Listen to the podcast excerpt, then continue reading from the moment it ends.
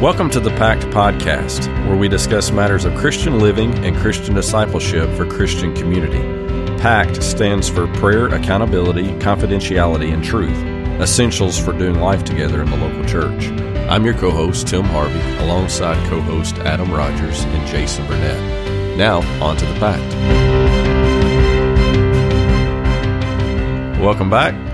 Uh, today, Jason's not able to be with us, and we thought it'd be a good opportunity to uh, talk about worship and ask our new associate pastor of music and worship here at Bethlehem Baptist Church to join us and talk about worship and talk about his his life and uh, just his call to ministry and and how he thinks through uh, worship leading and that sort of thing. So.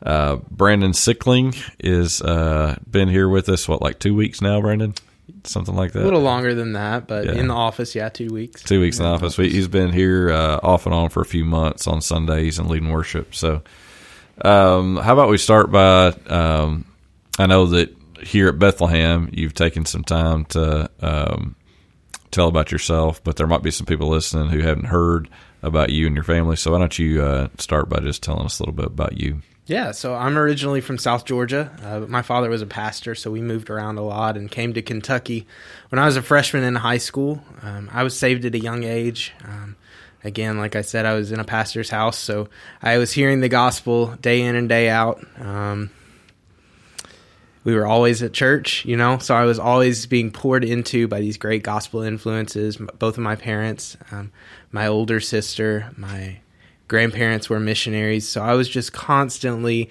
hearing the gospel um, and seeing it lived out in front of me, and that drove me to um, really feel this. Uh, envy, this jealousy. Like I want what they have, and I realized from a young age, I believe I was seven years old, uh, that they had something that I didn't, and that thing was a relationship with Jesus. And so, um, again, when I was seven, I uh, rode my bike over to my dad's office and I told him, Daddy, I want to be a Christian. And so we talked about what that meant. And I, I've repented of my sins that day. We prayed to receive Christ. So, um, fast forward a couple of years. Uh, like I said, we moved to Kentucky when I was a freshman in high school. And um, around that time, I started to um, really feel like I uh, needed to get serious about my faith, I guess you could say. I uh, went to church camp crossings ministries here in uh, western kentucky and there i had a an experience that i just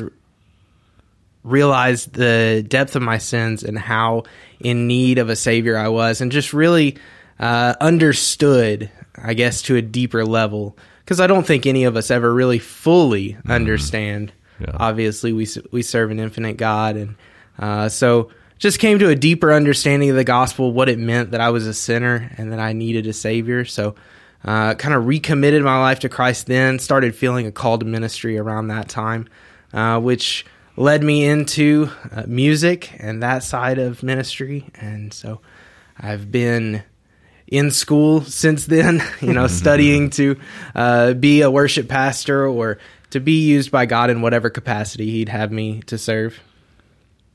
Very cool. So, um, of course, you're married. Your wife is Taylor, and yes. two two children. Yes, Daniel and Leah. Uh, Leah is two and a half, and sassy. Mm. And then Daniel is uh, a newborn. He he was born uh, just a couple months ago. He's uh, growing like crazy, though. Yeah, yeah. and they do that.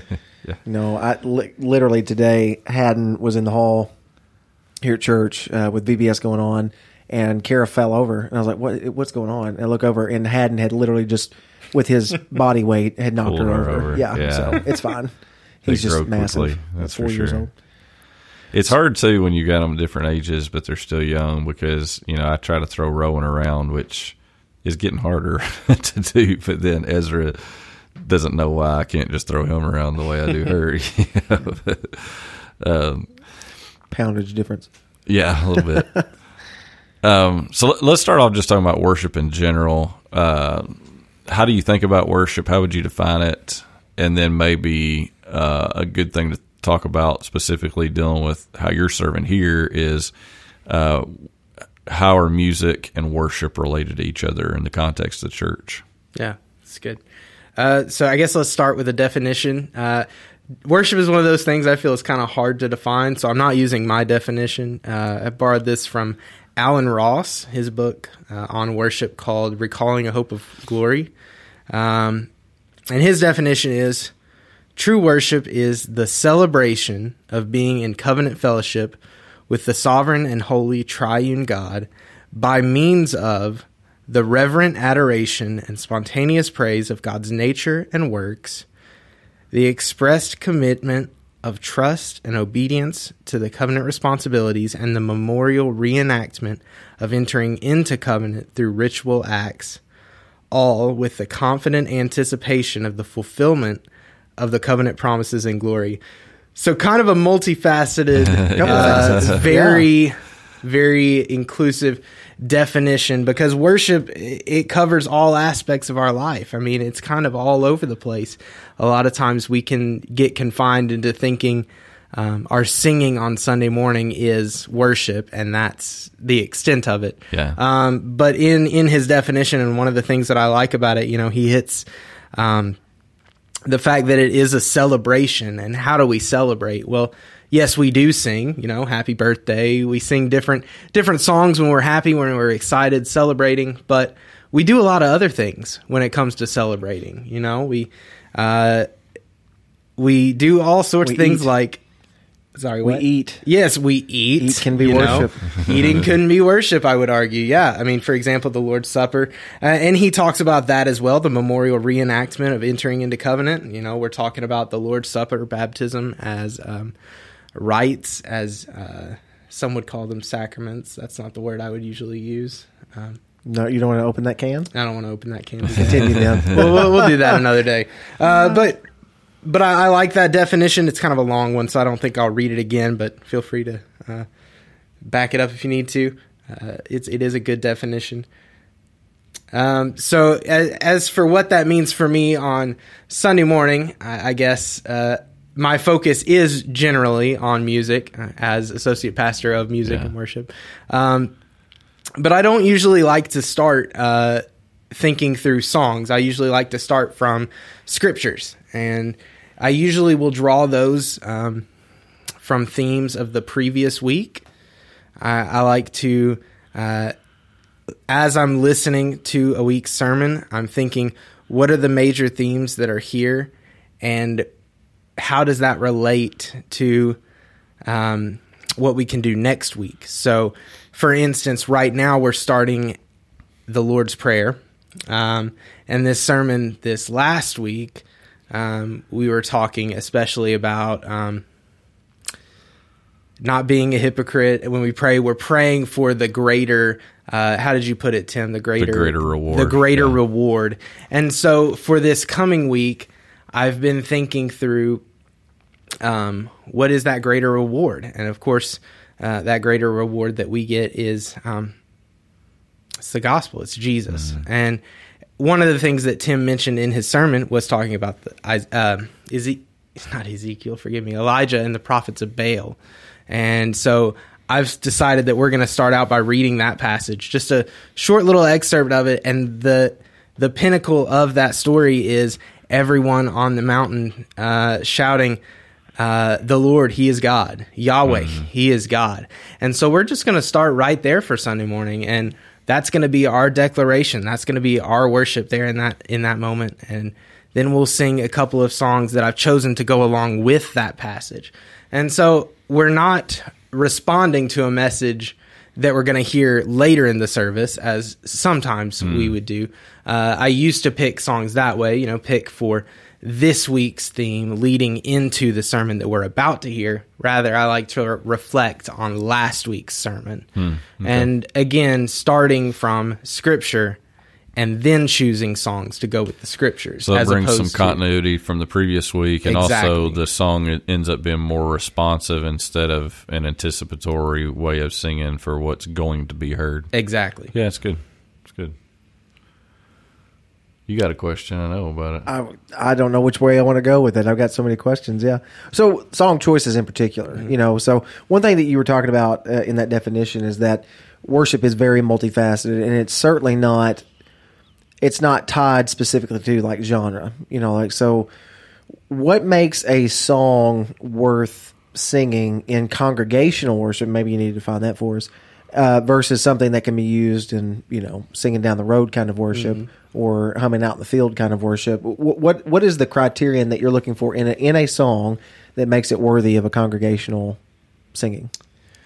obviously we we want it to be scripturally sound and not only that but very clear with what it's saying Yeah. uh, a lot of songs you know you could interpret it to be scripturally sound to be uh, in line with what the bible teaches but at the same time it can have kind of a jesus is my boyfriend type vibe if you know what i mean um, Anybody who has been in church through the 2000s should know exactly what you're talking know about. right exactly there. what I'm talking about. So uh, we want it to be very specific with the truths that we're singing, and we want those truths to be uh, generally generally applicable to everyone in the congregation.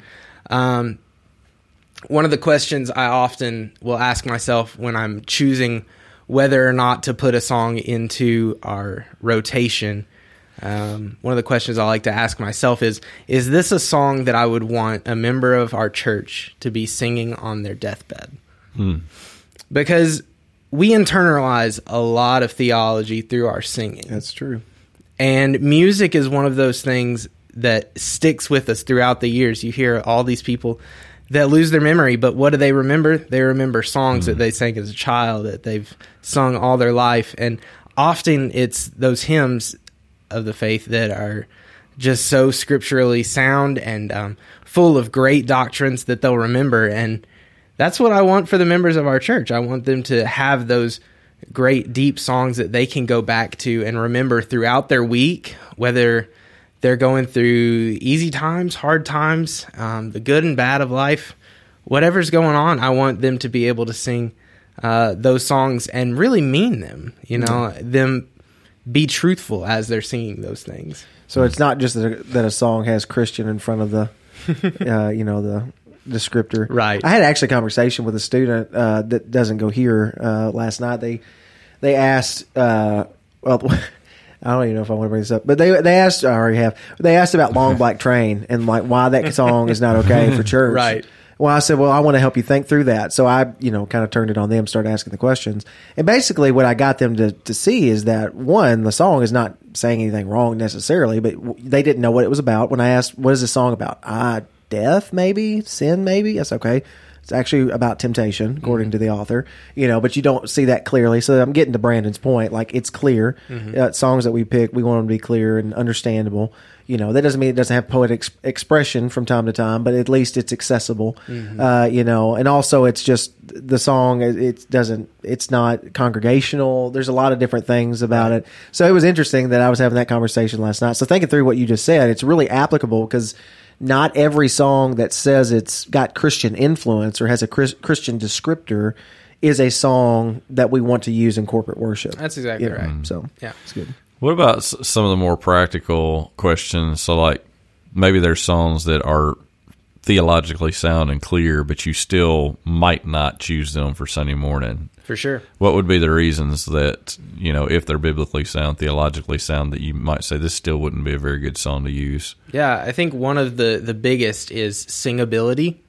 Um, not everyone in our congregation is particularly musical. Um, so you want to be able to choose songs that people are comfortable singing that don't go too high or too low.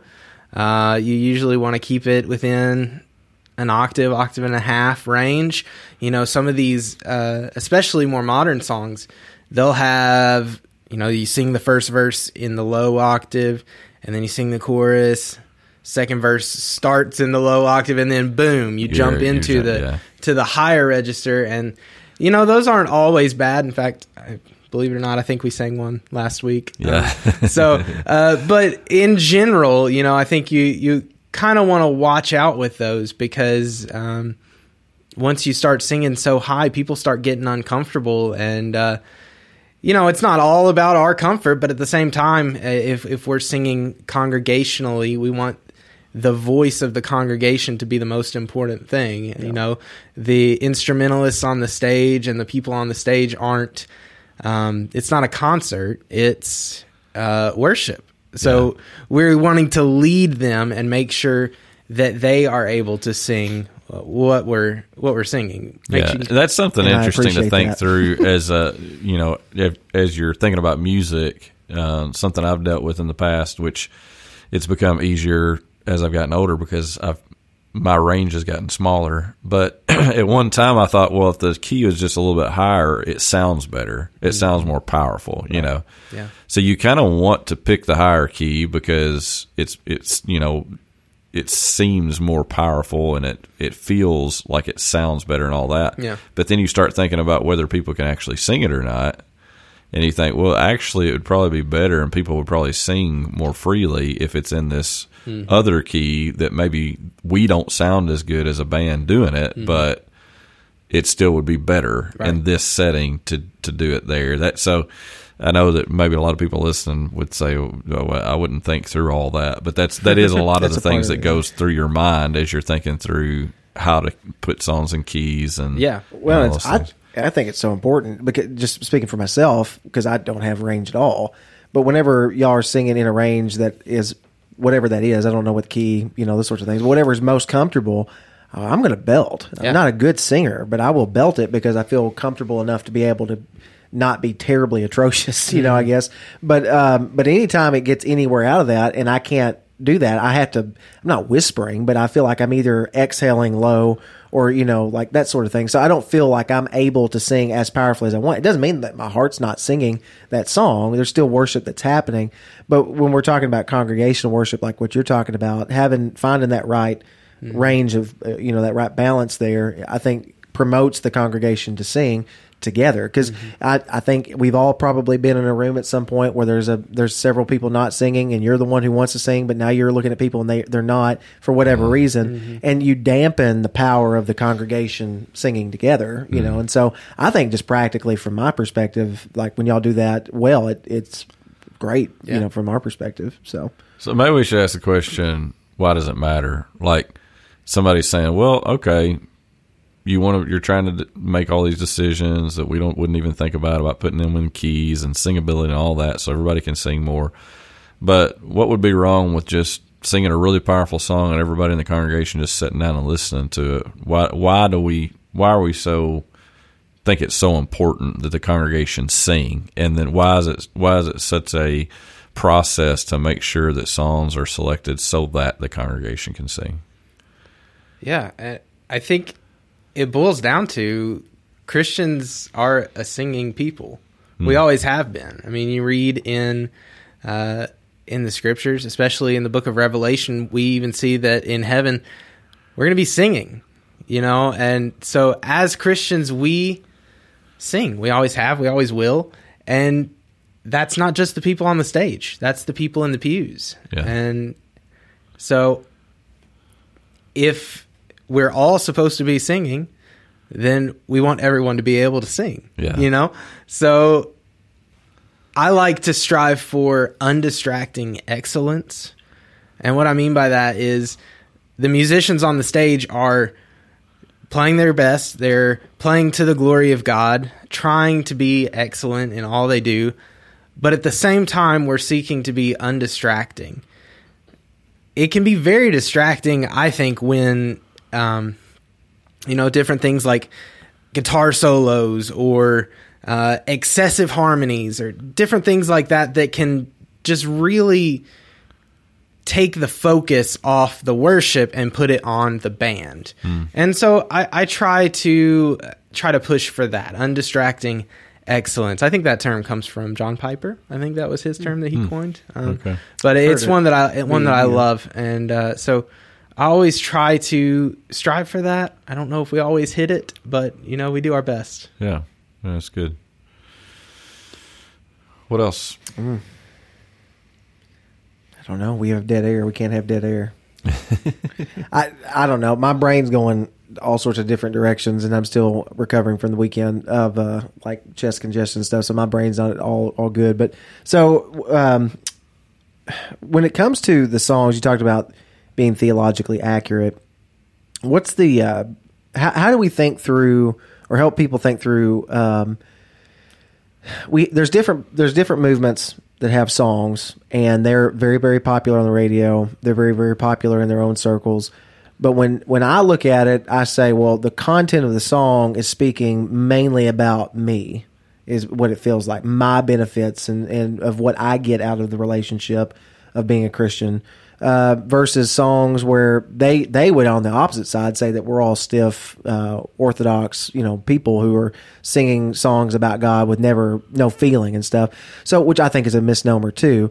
So what is that blend then of thinking through a set of songs in which we we want to we want to sing truth together and we're worshiping God but we're also um, encouraging one another? So what's that balance look like between a Godward worship and then the encouragement of the saints through singing yeah.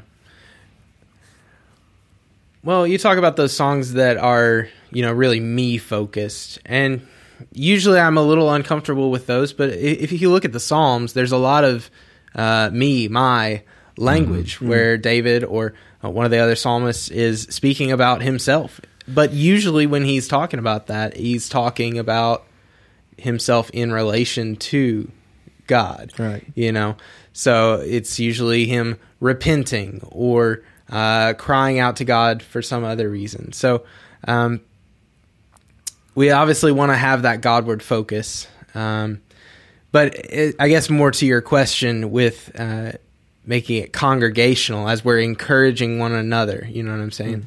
Mm. Um, one of the things that I I love about our church is that I can hear the congregation at all times uh, because that is so encouraging to me. Uh, mm. just being able mm. to hear everyone singing together that we're proclaiming these truths together. These are things that we have in common, and I hope that that's encouraging to y'all as well. Mm. I mean, I guess.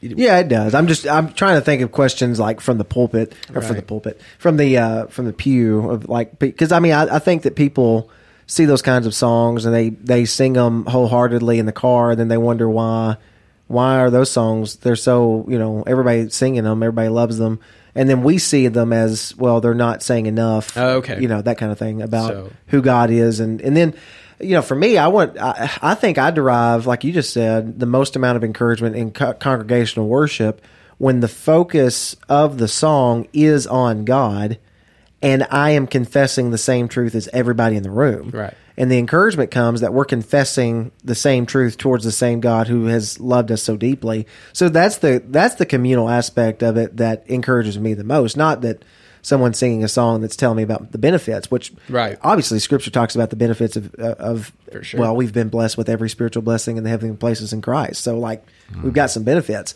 but that is all meant to be given to us in order to turn that back as means of praise to God. So just trying. Maybe my question wasn't good, but just trying to think from the pew. You know, like how is a person thinking about our song selection whenever maybe it doesn't always match the radio that they're listening to? Right. Yeah. There's a lot of popular songs on the radio, and I think a lot of times those again they can not be so clear with their theology. Sometimes they are, and um, you know with those you just you got to be careful with them i mm. guess I, I, usually try to take it on a song by song basis um, so well, and a lot of songs on the radio, they're not necessarily thinking about congregational singing when they're writing them, so they're not really that um, singable. Right. Uh, yeah. There there are a few groups out there that. Uh, as they're writing songs, they are thinking about congregational worship. They're not thinking about radio play right. as they're writing the song. So they're one they're they're actually writing the song so that it's almost uh, predictable mm-hmm. in what what uh, uh, how the movement of the song is going to be. Right. Uh, but a lot of the songs that you'd hear on the radio, unless you're you know listening to the song over and over and mm-hmm. over and over again, it might not be so simple to right. to sing it together collectively. Yeah. Yep. So and and not all those are bad. I mean, a lot of there's a lot of um, places that I would use songs like that. Like for instance, in my own personal worship time when I'm just, you know, just strumming on the guitar, enjoying, um, just spending time worshiping, you know, by myself with God.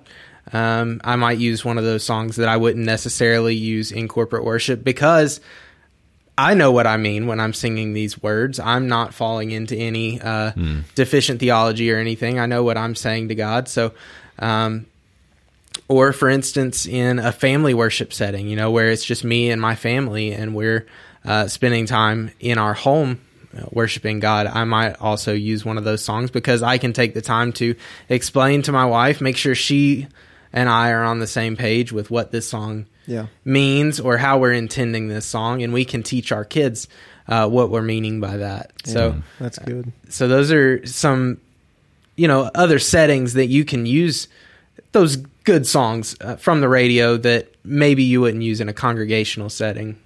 Yeah. Good deal. Any um, so we do Pact picks. Yeah. These are resources, books, etc. that you would recommend. So since you're our special guest of honor with the expertise in worship, you got any Pact picks for us? Books, resources, articles, etc. So first would be Worship Matters by Bob Kauflin. Um, it is the textbook on worship, I think, or at least for the worship leader. Uh, it is phenomenal. I highly, highly recommend it. Bob's a, a mentor of mine. Uh, he was my worship pastor when I was at Sovereign Grace Church of Louisville for a long time. So I learned a lot from him. Highly recommend his book. Again, it's Worship Matters. Um, another one is it's a tiny little book called Sing, and it's it's written by Keith and Kristen Getty. You probably know them uh, from songs like "In Christ Alone." Um, what are some of their other more famous hymns? Uh, the power of the cross. Power of the Cross, good that. Um, Just come to worship here with us at Bethlehem. You'll hear. Yes, Keith we, we sing a lot of Getty Getty. Gettys Some of their here, songs, at, here at Bethlehem. So, uh, highly recommend that one. Again, that's "Sing" by Keith and Kristen Getty. That one's really focused on the congregation, uh, which I think is a is a great thing. It's, I think it would be good for every every member of a church to read because it talks about uh, congregational worship and and all that.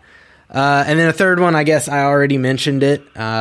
It was uh, Recalling the Hope of Glory by uh, Allen P. Ross. Uh, it's, it's really good. It gets a little more technical. It's, I guess, a little bit of a higher level of thinking. So a little bit of a tougher read, but it's uh, highly enjoyable. Keep a keep a pen handy when you're reading.